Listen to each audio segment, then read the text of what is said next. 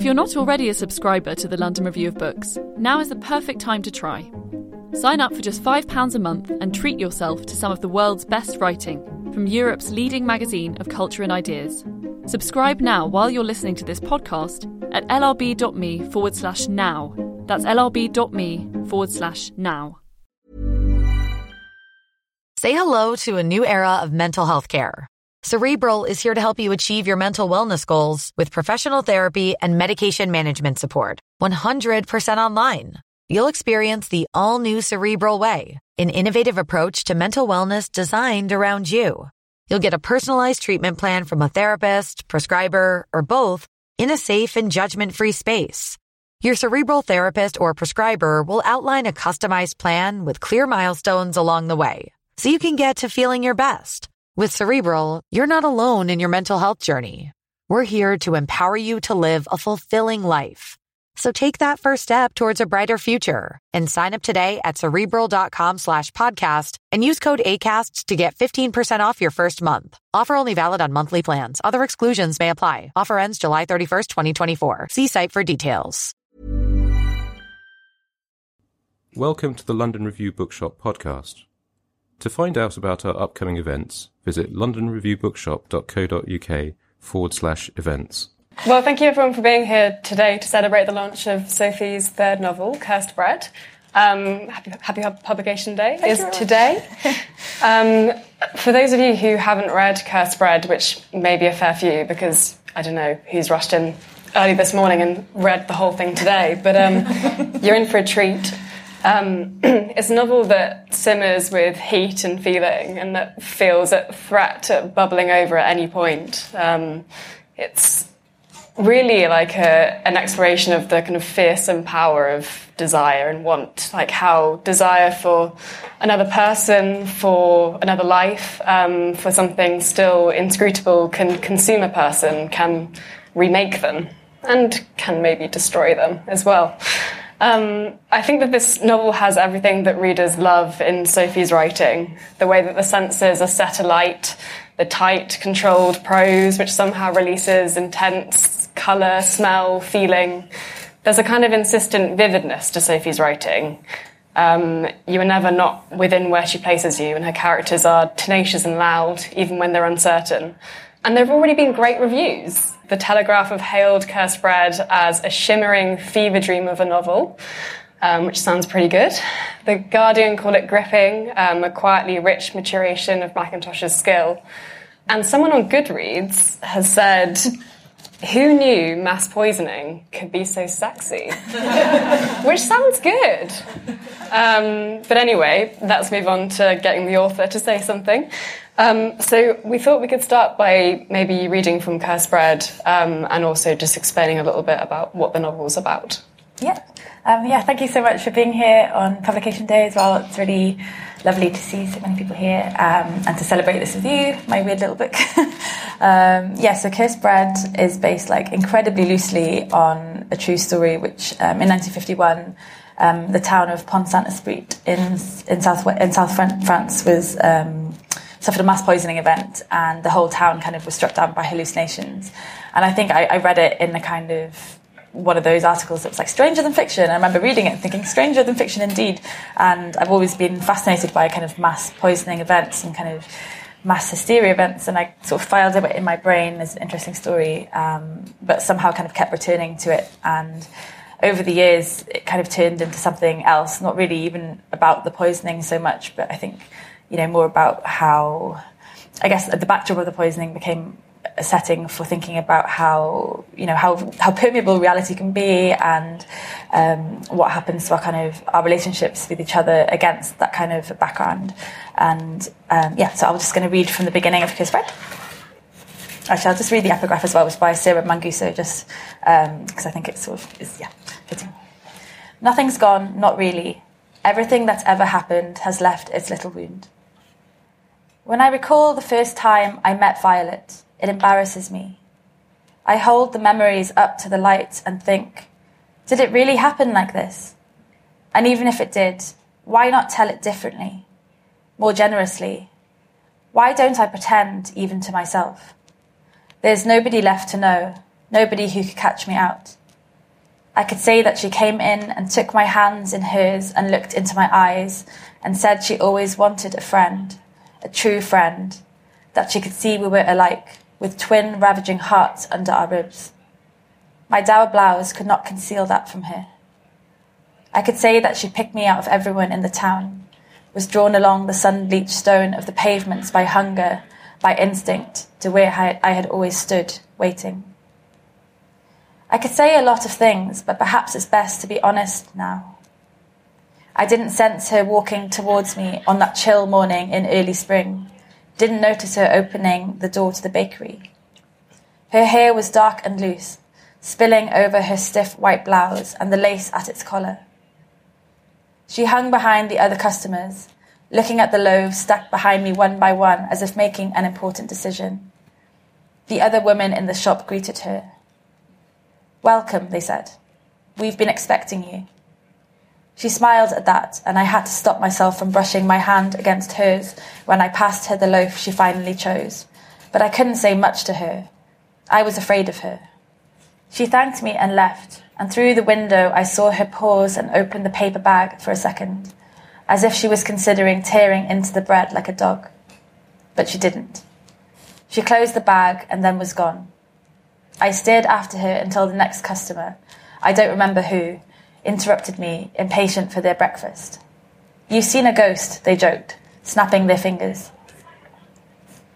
When I returned home later, I found my husband asleep on our bed.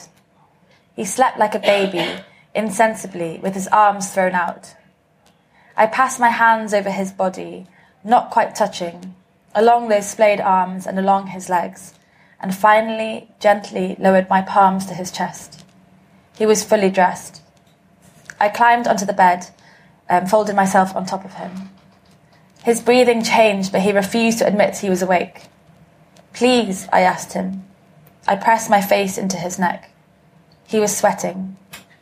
I wanted to put my hand over his mouth so he would stop pretending, but I knew he would rather suffocate than be caught. He kept his eyes closed. I battered at his arms, his cheeks very lightly, and then less lightly, and then not very li- lightly at all. I can admit that in those days I was sometimes jealous of the dough my husband put his hands into, worked so tenderly and tirelessly with up to the elbows. I can admit now that his bread really was the best. There was such beauty in breaking it open hot from the oven and the steam pouring out, in feeling your appetite worrying at you and knowing it would soon be sated, the astonishing fact that, living as we did in this new time of peace and plenty, we might never have to feel hungry again. He was on a constant mission to perfect it. You might have said it was his life's work. You might have said this not entirely seriously, but he was very serious about it. I was jealous too of the purity of his focus, the incremental moves towards one faultless loaf. But what then, when there was nothing left of the bread to improve? What then? Eat of it and be filled. Eat of it and be transformed. Eat of it and nothing changes. The almost imperceptible recalibration of our desire, our satisfaction. Try again. So, you know, you've spoken about, you mentioned the historical seed that it kind of begins, it began with for you. Um, but I mean, how did it get from reading this article to it becoming um, something so you know about these particular characters, about Violet and Elodie and the ambassador. What was the kind of journey to that particular obsession? Yeah, I just realised I kind of mentioned the event and I didn't really speak that much about actually the background behind it. So I think when you kind of live in a story for so long and when you've kind of, I'm so familiar now with this kind of historical thing. Um, so the event that kind of led to the poisoning has never been proved. Um, but the kind of the main theory that seems most likely is that it was um, poison flour. Um, so that's kind of been the thing that everyone's working on. And so the the story follows Elodie, the baker's uh, the baker's wife, um, and kind of her summer preceding the poisoning as she um, becomes obsessed with a, couple who arrive in the village. Because another theory, um, which is the one that kind of held a bit more fascination for me, was that it was all part of a, a mind control experiment by the CIA. So a more outlandish one, um, but one um, that you know sort of grabbed onto me. Um, and so, sort of melding these two theories and thinking about how they could have combined and what could have possibly happened is where Cursed Bread came from. So the um, yeah, the story is follows Elodie, the baker's wife, and her obsession with this new glamorous couple who come to the town and seem to have a life um, that she kind of has always wanted and doesn't have. And yeah, like Rebecca has said, that idea of um, this sort of desire, this propulsive desire, taking hold of her and changing like the trajectory of her summer. And um, it's it's kind of told in, in retrospect, right? So we, we have the the Baker's wife Elodie, and she's kind of remembering these things, or, or kind of like asserting what's happened to her, um, and we're trying to assert. And in, interweaved as well these like uh, letters that she writes to Violet. Um, and I was really interested in, in like when you decided that you would tell the story in retrospect rather than kind of putting us into it happening live? Like, what was it about what you get from kind of a re- retrospective telling that mm. convinced you? Um, I think in, in the writing of the book, it was really hard figuring out the best way to find the narrative and the best way to kind of tell the story. Um, and I actually wrote, I wrote, many drafts anyway. um, but with Cursed Bread, I kind of I wrote um, a couple of previous drafts um, through different voices, where I kind of got like quite far in the book and then realised it wasn't working. Um, I think as Elodie is a super unreliable narrator, and she's someone who is a bit of a fantasist, and she's very caught up in kind of her dreams, her fantasies, her memories more than anything. Um, and so by having the two narratives, the one that's kind of a bit more of a traditional one, where she's kind of you know, telling us, the audience, what happened that summer, telling us about her feelings for the couple, telling us, like, the story itself. Um, but then we have these letters where, in the present day, she, you know, she's existing, the event has happened, we don't really know much about it. We just know that she's here, somewhere else, addressing Violet, so clearly something has happened. Um, but that idea of her addressing Violet, she's kind of at her most honest because she yeah, she's incredibly unreliable with us all the time. And just the idea of these two narratives where someone, I guess, can be um, more honest or more themselves, um, and we don't really know like who is the real, who's the real Elodie, like who, what is the real story, what is she actually, you know, what's actually happened, what's her actual experience been. Mm. It's sort of this like private. I mean, she's she's talking to uh, to Violet, but she's also kind of talking to herself. And when you were writing it, did you did you feel like you were certain about who she was yourself, or was she like a kind of mystery that you were kind of unraveling as you were writing it? I think, yeah, characters kind of. I mean, it sounds like it's cheesy to be like characters surprise you because I mean you're literally in control. um, but it's that thing of kind of, I guess, the more you think around a character and the more you develop a character and the more you come to understand what you're trying to say, the more kind of layers you uncover. And yeah, it was just, it was kind of through writing those letters to Violet, that was kind of how I felt. I get I got more of an understanding of Elodie and what she was actually trying to achieve, you know, in her entire obsession, what she was trying to achieve in the telling of her story. Because I think, um, yeah, so much of the book is about narrative and is about you know how a story is told and who tells the story and how a story is different when it's told by another character. And that was something I learned, you know, with the other drafts when I was kind of thinking about how to tell the story of the ambassador and Elodie and Violet because um, one of my earlier drafts was in Violet's voice, and hmm. I was kind of interested how it was kind of like it was quite dead, and I was kind of, kind of halfway through, and I was like, why is this not working? Um, and then I was like, oh, Violet's kind of a character who. It's not actually like very interesting to hear the story from her perspective. It's more interesting to hear it from someone else's, and that realization kind of, I don't know. I think this. I'm sure you find it yourself with writing, you sometimes have these moments in a book where you know you have all this, this stuff in place. Like I was like, okay, this amazing story, I've got this great idea, I've got these notes, I've I've done everything, but it's not quite working. And that was the moment the narrative kind of made it come together. That makes mm. sense. It kind of just sort of everything sort of clicked, and I was like, I see, I see what I'm trying to do. Completely. And do you because obviously with the the water cure and, and blue ticket, like those are often described as like feminist dystopian fiction. Um, do you do you feel like Cursed Bread is, is a move away from that? Um, do you think it's placed within um, our, like our world rather than your own world, or do you think that the kind of boundaries and rules still still are kind of distinct from here? I think definitely it's in our world, but I also think I, I do like the idea of it occupying a kind of space with those other books too, even if it's not kind of explicitly speculative. Um, you know, it's a super loose telling of the story. I, I like to think of it as like historical speculation. um, and, you know, it's still kind of, I never mention the town by name. I, I, it's all, you know, it is still quite vague, which I've kind of done on purpose because I kind of wanted it to feel um, out of time and out of place. And I almost think like sometimes when I'm reading historical fiction, or you know, you can kind of get a little bit bogged down by the detail, or you can feel like very placed in one in one time. And I definitely kind of didn't want people to feel like to kind of be getting distracted by like, oh, this is like a very inaccurate historical detail, or like this is a very specific place. Mm. I should be feeling a very specific thing about like this, or I should, you know, I, I think um, it, it I, I just love to borrow, which I think can also be annoying because I think if you're kind of, if you are expecting a retelling of the story, much as like with Blue Ticket and The Water Cure, if you are expecting a kind of a very specific kind of dystopia which is fleshed out and you're kind of exploring things, um, you're maybe not going to get what you signed up for. And I think that's maybe something that might happen with Cursed Bread with historical fiction fans, but I'm hoping that people will kind of enjoy that kind of dreamlike state, which is more the kind of thing I was aiming for. Yeah. Do you think that there's almost like a because it sits as your third novel, which which follows two other novels that you know have really explored a kind of other world, explored a kind of um, dystopian framework, um, people are more likely to apply that to Cursed Bread and, and kind of go into it expecting another world. I think so. I, I hope so because I don't think. Um, yeah, I think if you have read my books before, no one's going to be like. I, th- I think it'd be more surprising to be like, oh, this is like you know incredibly like detailed, eight hundred pound, uh, eight hundred um, page novel about like you know daily life in France in the 50s.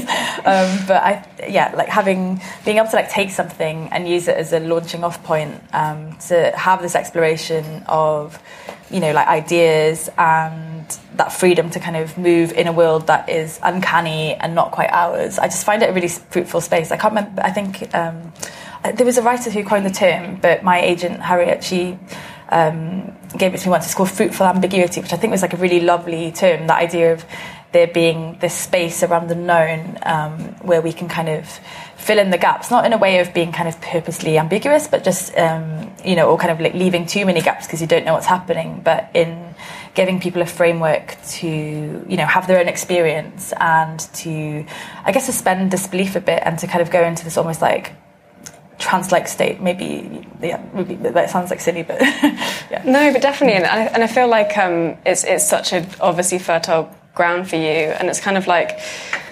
I don't know, like even if you even if you were writing like a in, incredibly um, true to this room, this this world, um, the way that you kind of conjure feeling and like being inside someone's space, the way that they see things is so particular to them that you instantly feel kind of in a kind of otherworldly territory. Um, and I feel like that's such a kind of credit to, to what you do, which is that you, you create such a kind of particular interiority that you're instantly kind of transcended, you're taken, taken somewhere else. And when I was reading it, I kind of wondered. Um, this is this is maybe like just making you ask a big question because you've written a book. Um, but do you, do you think women can like struggle to pedestal their feelings to kind of um, give significant weight to how they feel? Because um, I thought that the Elodie's kind of narration, her, her, way of looking in retrospect, was kind of a way of, of subverting or um, kind of resolving that idea of always diminishing feelings. Mm. I think, um, yeah, that idea of always having to sort of justify or reduce your feelings is something something that comes up again and again um, in my work. But I think with yeah, with Cursed Bread, Elodie has these massive feelings um, that she doesn't understand, and I think as well there's like in Cursed Bread, like no one's really listening to Elodie. It kind of, in a way, doesn't matter if she has these like massive feelings because she's kind of just like no one's really understanding or like listening to her or really seeing her. So that sense, I think of yeah, the, she ha- she's having all these feelings which she can are so intense, and no one's kind of like really noticing them blossoming. Um, and in the letters, yeah, there's definitely the sense of rumination. That was a kind of conscious thing that I was doing in the letters also that sense of kind of she's just had you know she's gone through this incredibly traumatic event like both the, the, massive trauma of the poisoning and also you know the trauma of this like love affair which is kind of you know maybe not being what she's expected it to be. Um, her entire reality has kind of changed and this sense of if you can just like go over the pieces enough if you can kind of return to something if you can go to a memory again and again and again um, you can almost like find the key. You can find some kind of closure, but you, you think you can't always. you kind of just, you know, you can try to make sense of something. You can go to it again and again, um, but it's not necessarily um, productive in that way. Mm. I really like that, the, the kind of sense of like almost being on like a a scavenger's hunt, um, and she would kind of go back to, to memories or ideas and, and, and see whether they fit better if she, if she returned to them. Mm. And it really feels I don't know whether this is this is how you feel when you when you write, but but that that in, in many ways like plot can be as, as much be like about just like exploring feeling or exploring the body and mm. that those those have a kind of story as much as like you know writing a kind of grand um, historic event yeah completely um, yeah that idea of yeah, ha- having this like kind of big historic event, but the main focus is on like her feelings and her relationship. I think it's just that idea of like training a microscope on something rather than like uh, like kind of zooming out almost. Um, and you know, it, it's so it's, it's, it felt like a very physical book to to to write. And also, like reading it back, I was like I was like struck by how kind of visceral it is and how like how really intense it is.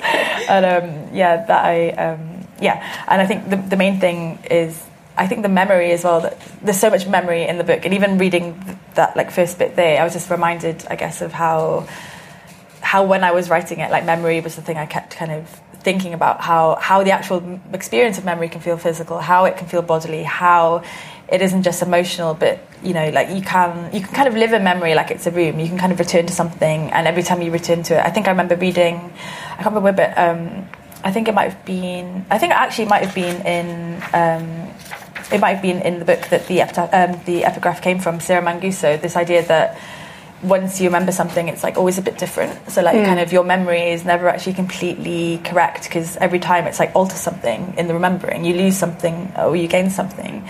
Um, and so this idea in the book that you know. Um, Elodie is always kind of misremembering and she's losing like every time she thinks about a treasured memory every time she thinks about something that she has something that she, she experienced um, it's you know it's different and it's a loss mm. as well yeah maggie nelson says that in in Blue bluets about mm. like memories becoming maybe that like, was where i read actually quite probably well i think well maybe it is because it, it, does fit so well which is like um, a, a, photo album of, of child mm. childhood photographs, and like when you when you look at it, that kind of replaces what you might remember of mm. of your true memories, and you have this kind of very cemented idea of it. And yeah, I like. Do you do you think the kind of that's what kind of fascinates you, fascinates you the most the kind of unreliability of that of like because for, for Elodie like she's trying to, trying to be as precise and assert as, as possible while like completely you know falling against the fact that it's impossible to ever be certain of what happened yeah, completely. Like she doesn't know what happened. All she has is like this kind of this collage of like memories, but also things that she's been told. Um, it's almost like, yeah. I kind of just imagined her in the present day narrative, like she's basically um, just piecing together everything she has. She's trying to like figure out the links. She's trying to figure out the missing pieces, but she'll kind of never get there, and it's always eluding her. And it's kind of living in her memories is like this torment, but also this comfort. And yeah, that, that was something I kind of was thinking about a lot. Um, and you're right when you say it's you know very very visceral and very very intense to read, and um, I think that's something that's you know obviously familiar in, in Blue Ticket and the, the Water Cure, which is these very like strong first person voices um, that you're just completely like overwhelmed by, and I feel like voice is really like the, the bricks and mortar of, of your writing. Um, and, you know, all of these worlds that are, are so intense are conjured, conjured, by the way that like one or, or several voices pre- present it to us. Um, and I mean, how, how important is voice to you? And do you think you would ever not write in the first person? That's so interesting. Yeah, I've been thinking about that because, yeah, it is three novels with a really strong first person voice, like deeply interior, um, really, really interior, um, very much about like their internal monologue, which is, you know, can be exhausting. Um, and I'm actually like, yeah, my, I'm working on something now and it is in like third person and it's so different an experience to be writing something where you're the observer and not the person going through it almost. Mm. It's, again, it's like, I, I am just sort of fascinated by this idea of like, how a story changes depending on how we approach it, like who uh, who tells it, and like you know how much distance we want from it, how much we want to be working things out, or how much we want to be just told a story. Like, do we want to be like involved, or do we just want to kind of listen? Yeah. and and how are you finding it? Like, kind of like enjoy yeah, mean, just finding it very odd. um, but yeah, it's, it's, yeah. Um, is that is that also because you started by writing poetry, didn't you? Mm. Um, and I was thinking about that when you were saying a minute ago about the kind of the magnifying glass, like really, really like telling a, a, a big story by going very, very specific. Um, and like, do, you, do you think that comes from poetry, both both potentially the first person, although not necessarily writing first person, but also just the kind of yeah specific imagery, the kind of just tuning in on a tiny moment. I think so. Like, obviously, a poem is so kind of distilled, and it's almost like I feel like I came to like distillation backwards. Like, I started from like a poem and then gradually expanded into short stories, then was like gradually expanding into novels, where I feel it feels like it should be kind of the opposite. Um, but yeah, that idea of I guess in, in, in a way, like I, I just always always loved like finding like that one perfect image or finding that like one perfect sentence. But um, I kind of need more than that for a book, unfortunately. um, so uh, and yeah, you can't have a book made up of like perfect sentences. Um, but I think that idea of like really slowing down and just kind of finding that moment, finding that key image, but also like so much can blossom up from that key image. So much is around that key image. So much happened to make that key image happen. And I think sort of getting excited about those possibilities and tapping into that. Um, I think all the stuff around, all the stuff around a beautiful image or a beautiful kind of moment in writing is really important. All the things that happen around a character and yeah. Mm. But also like when you have all those kind of specific shards that conjure conjure a world in kind of in, in bits where you're not shown the whole thing. Like, do, do you kind of think that's really important because there's so much space within within that for the reader to imagine and. I don't know about you, but I kind of feel like that it's, it's so important in writing to, to leave those spaces for the reader, to, for them to kind of, to fill in, to, to attach themselves to it with their own imagination. Mm. I think, I think it is important. Um, I feel like in Cursed Bread, I didn't do that so much because it feels quite I guess because it's quite compressed, it kind of takes place one narrative over a summer and the next narrative, like, you know, obviously a while on. I suppose we have sort of the gap which happened in between. Um, but I think it is, again, like that kind of, like, that fruitful ambiguity thing. I, I think it is good to like have that space to kind of to imagine and to you know create your own interpretation say hello to a new era of mental health care Cerebral is here to help you achieve your mental wellness goals with professional therapy and medication management support. 100% online. You'll experience the all new Cerebral Way, an innovative approach to mental wellness designed around you. You'll get a personalized treatment plan from a therapist, prescriber, or both in a safe and judgment free space. Your Cerebral therapist or prescriber will outline a customized plan with clear milestones along the way so you can get to feeling your best. With Cerebral, you're not alone in your mental health journey. We're here to empower you to live a fulfilling life. So take that first step towards a brighter future and sign up today at cerebral.com slash podcast and use code ACasts to get 15% off your first month. Offer only valid on monthly plans. Other exclusions may apply. Offer ends July 31st, 2024. See site for details.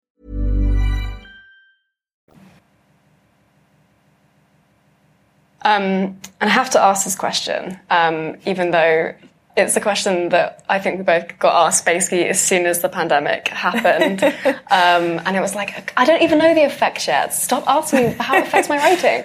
Um, but I mean, you, obviously, you must have written a lot of this, all of it, during the pandemic, right? Mm. Um, and I mean, you know, it is about isolation, want, restlessness, collective trauma. Um, so I would love to know what you think the, your relationship is between this book and, and the pandemic, or at least your experience of, of writing within that, that setting. Yeah, I started it January 2020. So I, I did pretty much, I think I finished it, well, finished the kind of early drafts um, in the pandemic too. So I think I, I pretty much I, I, think I pretty much wrote the whole thing in the pandemic. Yeah. Like, the pandemic's still kind of going on. Um, yeah. Um, yeah, I started at January 2020, and the bulk of the, it was written in the pandemic. So it was definitely. I don't know. I mean, it changed the book materially because I was I had a residency to go to France. I was going to go to the town. I was going to like research a lot. I was going to kind of um, yeah, I was going to actually visit and kind of see everything firsthand before I even kind of got into the meat of writing it. So I think um, it was going to be a much different book. I think it would have been more to do with the history and um, different in that way. Um, but I think also the experience of kind of being essentially locked in a room, um, not locked in a room writing, but you know, I, I couldn't leave any, I, I, we forget how weird it was. I couldn't see anyone. I couldn't really do anything. Um, I really clung to the book because I didn't have a very good lockdown. So the book for me was this thing that I had that I could keep working on. And I think that sense of like claustrophobia and fear and also the idea of, you know, a massive collective trauma because um, the book is taking place just after the Second World War. And I was thinking, you know, like actually everything can change so quickly. Like the, the world you recognize, the world you're used to being in can just like completely flip in a second and everything is suddenly strange. And um, I was like, well, that's something that they had to deal with before the poisoning even happened. Like, what does that do to a town? What does that do to like a community? Yeah, I mean, just the sense of claustrophobia. And like, no one really touches in this book, actually. It was like, it's a very sexy book, but like, there's actually not actual sex happening. um, maybe I was like reading it being like, oh, they can't actually embrace. they have to just like shoot some longing looks. um, so that sense of, I think, of, I don't know, the sense of like higher stakes and, you know, thwarted desire and just like wanting stuff really badly, um, and just kind of not being able to, to have it. Um, and like loneliness, like, yeah, it, I definitely, definitely put a lot of my feelings in this book. for better for worse. for better, hopefully. definitely for better. But yeah, it's kind of like uncomfortably close source material, isn't it? It's mm. like you, you think you're embarking on writing something that's, that's very separate, that's mm. in the past, and then suddenly it slaps you across the face. My thing is that you know there's some been some really great pandemic novels written. Like I'm thinking of Burnt Coat by Sarah Hall, which is an incredible book. Um, I doesn't like I wouldn't say it's a pandemic book, but it's one of those things. It's like oh, you can definitely see like maybe the impact of the pandemic in it. It's not about a pandemic, but um, this is what happens when you yeah, lock a, a, novelist with an overactive imagination in a room for like a year and she's slowly losing her mind she's researching this French town and, and can't touch anyone. well, at least a great novel came out of it. um, aside from the pandemic, like what are the kind of uh, influences that you think particularly kind of set you on when you're writing? I always wanted to write a book like a sport and a pastime by James Salter. I think it's the most like incredible book.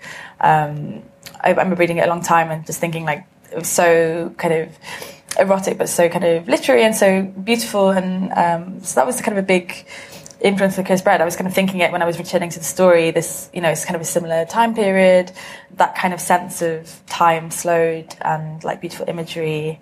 Yeah, I know like we're both as well big Javier Marias fans, and I was thinking, you know, I, I was kind of um, really interested in his use of like, um, you know, narrative and um, kind of returning to motifs and how things that seem like not connected can all build up into a bigger whole. Um, yeah, I was reading a lot during lockdown as well while I was kind of writing the book, and um, yeah, I think living in this kind of living through like words a lot, as cheesy as that sounds, kind of being very absorbed in that as well. Um, yeah, and you're a very visual writer, so presumably like films, music, maybe like also had has an impact on your writing. Yeah, completely. Um, I always do a playlist for every book I write, and so for Cursed Bread, I also had a playlist um, which I was listening to a lot. And what was in it? Uh, I've actually sort of vaguely forgotten because I've written it so long ago. I think there was some quite a lot of French music. yeah. I think there was some like. So you kind of like plug your headphones in when you're writing and just like take yourself to the soundtrack that you've yeah. created. Also, quite a lot of like classical music. I think just things that kind of can really help you visualize like a scene, things that can help you like visualize, visualize like a, um, a color palette or something that's happening. Um, just anything to kind of like trick me into getting into the mood to write, basically. Great. I wondered, like, now that you've written three novels, which is very impressive, you must like at this at this point, you know, people the critics start talking about you in terms of like your evolution, like what is what is a Sophie Mackintosh thing to do. Um, but I mean, for yourself, like, are you aware of of how you've evolved as a writer, or like how your interests may have changed, or like how your how your style even may have changed? That is such a nice question, and also like I mean, I just, sorry, I was like I've written three books. That's a really nice, right. nice question to like be asked. Um, um, yeah, I think I'm, you know, I am conscious of that idea of the fact that I can be like vague and ambiguous. I never, I never want that to feel like purposeless. I never want that to feel like it doesn't have a purpose. And I guess the more I write, the more I'm kind of understanding why I do that or kind of getting a handle. I was actually think I was talking about it to my mum on the way here, and she was like, "Oh, when you've talked about cursed bread, like you, f- it feels like it's your favorite." And I was like, "I don't have favorites," and I was like, "I do have favorites." and I was, like, you know, I was like, actually, like you know, it's nice to kind of to be writing books and feeling like you have, um, I don't know, like working towards something or having more of a handle on your material or yeah, feeling like you kind of feel more in control of the process, like of, of actual writing, and those moments where you like you really you, you, you write something and you're like I nailed it, and then like you know maybe in like a, couple of weeks you'll be like I did not nail that, but at the time you like you feel like yes okay. I'm like this thing which is so nebulous and which I'm trying to kind of you know like really pin down this sense of feeling uh, or you know an experience. I, I I want readers to be having this visceral experience. I want them to be um, you know like really really I keep saying feeling. Um, but you know to, to to figure out kind of what you're doing and to pin it down and to be like, yes, I did it there, I did it there, is such a great thing. Um, so I do think I'm kind of, yeah, getting getting there. And what's your kind of relationship to uh, your public self as a writer and your private self as a sense of a writer? Like, do do you find that those those things can not quite click together? Like, do you, do you now kind of feel more comfortable in, in the in the public mode, or does it always feel like a slightly strange extension of something what you're asked to do when you when you when you write books? I think it's really hard to have a separation in this sort of day and age, isn't it? Because it's kind of um, yeah, like you kind of you're on social media and stuff. So I don't really feel like there's that kind of much difference. I guess. Um, yeah, I guess I kind of, I kind of, um, I, I feel kind of basically the same for both. But then obviously, you know, like if there's always, uh, I guess, you try to be like, um, I think it's like the kind of personality equivalent of like podcast voice. when I do a podcast and then suddenly I'm like, hello, I'm Sophie Mackintosh and I'm talking about my book. um, um, that sense of, um, yeah, like trying to have more of a thick skin or trying to, um, yeah, just be, have more of a handle on kind of what I'm doing. Do you like read your reviews and Goodreads and all of that paraphernalia? But yeah, yeah, my my yeah, my friend calls it bad reads. yeah. um, but no, I do, do. Do you know what? I think by this point, again, like three books in, hooray! Um, I kind of like don't really mind so much, and I kind of I think at first, you know, it's like uh, you know when you have your first book out, it's absolutely terrifying that anyone would not like what you've written, and it feels really painful. But then it's like, yeah, actually, like nothing's going to be for everyone. In a way, it's kind of nice to not be able to please everyone because it means you're doing something a bit different, I think. Or, um, you know, obviously, if, if everyone hated my books, that would be like not good. but I think to have developed a bit of a thick skin and to be able to understand, like, really, sometimes it's not me. Sometimes it's like, or sometimes it is me, and actually, it doesn't mind. It doesn't matter if it is me. Um, yeah, it's completely fine. Um, yeah. Sounds very healthy. Sometimes at parties, my best friend will um, go onto Amazon and look at my one star reviews, and if I've had some drinks, he'll get them to read. he'll get them to read them out in a, dramatic, in a sort of dramatic monologue. also hang sounds around, very healthy. Uh, I was just thinking, it's like curveball, but when you mentioned your mum, and then I made eye contact with her. Hello. um, well, I just don't know. I think it's right that your dad is a GP. I could, could just ask them. Um, that your dad is a GP and that your mum was a nurse. Mm-hmm. Yeah. Yeah. Um, I mean, do, do you think like their their jobs have had any influence on you? I'm just thinking because like obviously you're your writing is so steeped in like bodily autonomy. It's very visceral. And there is like i don't know a very much an awareness of like the the, the physical nature of, of, of our lives. Um, and that sounds very fluffy but i'm just throwing it at you anyway as to whether you think they've had any effect I, I can't actually look at my parents at this point because i'm going to burst out laughing. I just think my, my parents just remembering like me like coming downstairs and i'm like deep in like my dad's BMJs, like all the medical journals, being like, ah, absolutely horrifying myself, and just reading all this stuff about like you know illness and stuff because that was kind of what we had lying around. Yeah, I just I think I've always been like I've had always had a consciousness of the body and uh, the things that can go wrong with bodies, but you know, and, and kind of yeah, I, I, I, don't know that again. That kind of goes back to the idea of like that fe- feeling and kind of visceral stuff and. Um, yeah, the idea of like you know existing in a, in a, in a, in a body and kind of yeah fascination with that kind of thing mm. and obviously just like being without it sounding really blah but like obviously like being a woman you, you are you are kind of made aware of like I don't know I, I kind of just I sometimes feel like when when critics kind of talk about your your writing as, as dystopian and, and in these crazy horrible worlds, it, it kind of feels quite convenient um, because I feel like so much of the time you're you're kind of tilting tilting the world um, in, in order to kind of get the reader closer to something that is that's true, right? That is that is that is difficult and hard to, to face. Mm. Um, and I kind of wonder whether, yeah, that, that is what you think that you're you're exploring. You're kind of exploring stuff that is very familiar to us. Mm. I think there's something in kind of you know going really deep into things that are very familiar, like our bodies, and I guess like making it weird again. Something like I, I, think I felt it especially with Blue Ticket, which is you know it's about a, a woman who is not allowed to get pregnant and she becomes pregnant, and I went so deep into pregnancy stuff in that book because the more I was like, oh, like this is normal pregnancy stuff, or we're told it's normal pregnancy stuff, and I was like, it's so weird. I was like, actually, the concept that we grow another person inside this is very weird, um, and there's so many things around that. Um, yeah, all these kind of things that I guess we don't really think about, all these things we do um, like we take for granted just kind of existing if we actually like slow down and look at it it's like isn't it kind of incredible that we're just sort of walking around and you know all these things are happening and we're experiencing so much that we don't even like really kind of think about Completely. Um, I should stop there because I think it is time for some questions from the audience if anyone has any. If you do, maybe raise your hand.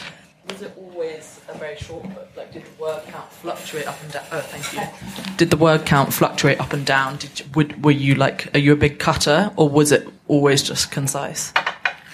I think I I do kind of tend towards more concise, but I think yeah, Cursed Bread it was always quite concise. I think it's like it's so intense, and I guess it happens within like quite like a kind of small time frame as well. So kind of there was a bit of fluctuation. It went sort of up and down, um, but it definitely was always kind of towards the small the small end. But I think like with like previous books, I've, maybe like cut like twenty thousand words or something, but that didn't really happen with Cursed Bread. It was always just yeah, super super intense. but yeah. I'm always big big in favour of kind of losing words rather than adding. Like, um, how do you stay disciplined with writing? Like, do you set yourself a target of like like a thousand words a day, or do you do like I'm going to write from like nine till five? How do you um yeah stay disciplined with it? I think I'm not very good with like kind of a daily um, kind of daily like deadline, but I try and set myself like maybe like a weekly or monthly. So it's kind of like if I kind of if one day I haven't done it um, for whatever reason, that I can kind of like make it up. Um, so otherwise, I kind of feel like I get a bit discouraged, like um, or, and also kind of you know things come up or there's other like work and um, you know life life happens and stuff. So I think having but having like a more kind of like weekly or even like monthly kind of deadline for myself, um, I find it just a bit easier to kind of make up the time if that makes sense. But I think also like figuring out what sort of time works for you as well. Like I guess by this point I've figured out like I'm, I'm really bad at writing in like the afternoons, but like evenings um, for me are great, and also like kind of mornings. So kind of figuring out when my brain is going to be like kind of at its most useful as well, and taking advantage of that.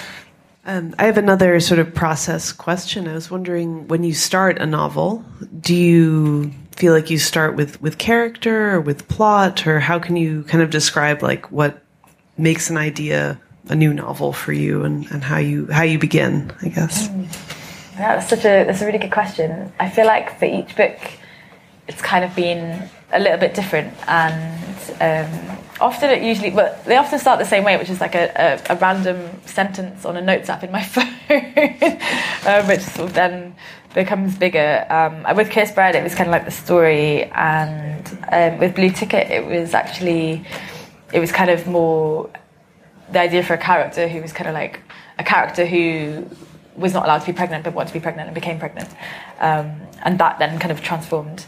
So it's it kind of like it, start, it sounds really unhelpful. Maybe feel like it starts with a line, um, but I think like from there it normally kind of develops into character for me because I am so interested in kind of the interiority of the characters and interested in their experience more than a kind of larger world building. Um, but yeah, kind of figuring out who the character is after that kind of first line. How did you find being longlisted for the Booker? I mean, did that destabilize your writing at all, or did it inspire it or because it just I mean that's such an enormous achievement. It just must have thrown you or built you in some way. Yeah it was oh, it was an incredible experience. I think I think I was so afraid it would destabilize me that I was like I will go the opposite. And I was like I was like this is such an amazing thing. And yeah I'm really lucky to have like such a good support network around me with writing and stuff. And it just I just it honestly gave me like such a boost and just made me feel like really determined. It kind of I, I think is always like as a debut novelist as well, especially like you kind of feel a bit like I've accidentally done this. like, like I'm going to be found out. Oh, what have I done? is awful. Um, and to you know kind of have that endorsement and like no like you've actually you've done right like you haven't been found you've actually done something like great and you should sort of carry on doing it that's kind of what I took away from it not to sound like arrogant but you know that kind of sense of it just felt like a really nice endorsement of um, of my writing um, and I you know really in that way it really sort of boosted my confidence and was yeah incredibly helpful. Um, two questions. One do you still write poetry? And two has any of your poetry ever been the genesis of your ideas for your novels? I do write. I do write poetry. I was sorry laughing because I was like, can we no one it? can ever see it because it's terrible. I was like, oh, I will, I will, I will never see the light of day. But I do occasionally still write poetry. Um, yeah, actually, um, yeah. My, my next book that I'm working on now, I, I, I kind of it came from like a poem. Literally, kind of just a line in the poem, and then I was like, oh, this is great. Again, it starts with a, with a line, um, so that's kind of been useful in that way. but yeah, most yeah, my poems they they're not they're not good. They're just they're just not good. But it's also kind of like I think it's kind of nice to have something writing wise that is not good, and it's just like a thing you do for yourself, and um, no one needs to see ever. Can we hear about the next book? no. You've it's always got to ask. It's like it's, it's like it's a weird love story. Okay. And it is set in a kind of you're to be so surprised to hear it set in like a kind of uncanny, uncanny world, not like our own.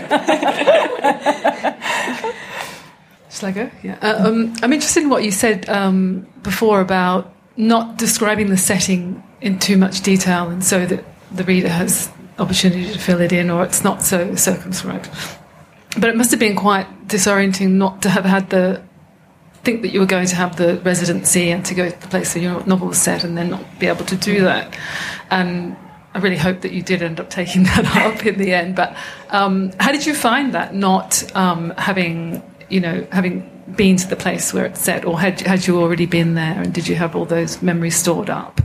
about the I, setting? I, sorry, I, have been to like I've been to sort of um, places in the region before, so I kind of I was working from memory there, but also like it was a long time ago. I mean, there was points where I was literally on Google Maps, kind of like looking at it, being like, this is not an adequate like you know replacement for going there. And I think again, like I think that's why. I did end up of going a more speculative route in the end because I was like, well, you know, I can't actually do the sense of place justice. I'm basically writing from a different place. Um, there is actually another novel written about um, the poisoning by Barbara Comyns, and I actually didn't read it before I wrote before I wrote Cursed Bread. I read it now, and I'm finding it really interesting because um, it's set like again, it's not set in that town; it's set in a different place. It's like that idea of um, you know, you sort of take the idea of something and then you kind of transplant it something somewhere else, and that's kind of what I felt I was doing. But yeah, it was like hard because sometimes in my head I'd have this whole vision of this town and I'd be like well that's like not how it happened at all. Like that's not like what it looked like. Um, this is completely like it's an imagined imagined place and then I go back to the Google Maps and look at satellite image. Um, so it was it was strange but I think kind of that sense of almost like creating a different place in your mind. I think that was useful in its kind of own in its own way but I do kind of like to think about what kind of book it would have been if I'd be able to do it the way I'd sort of first planned like what it kind of would have ended up like.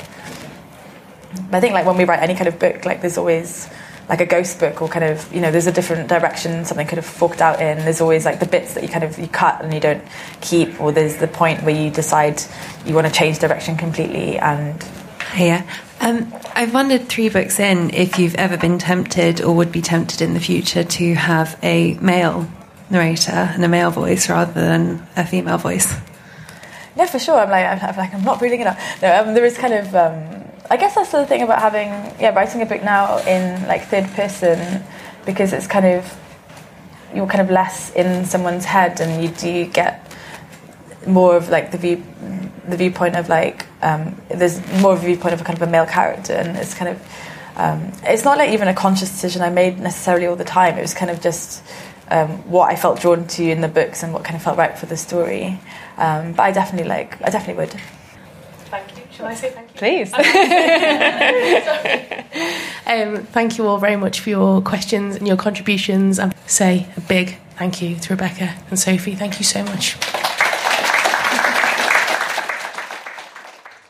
Thanks for listening. To find out more about London Review Bookshop events, visit londonreviewbookshop.co.uk forward slash events. Join us today during the Jeep Celebration event. Right now, get 20% below MSRP for an average of 15178 under MSRP on the purchase of a 2023 Jeep Grand Cherokee Overland 4xE or Summit 4xE. Not compatible with lease offers or with any other consumer incentive offers. 15,178 average based on 20% below average MSRP from all 2023 Grand Cherokee Overland 4xE and Summit 4xE models in dealer stock. Residency restrictions apply. Take retail delivery from dealer stock by 4 1. Jeep is a registered trademark.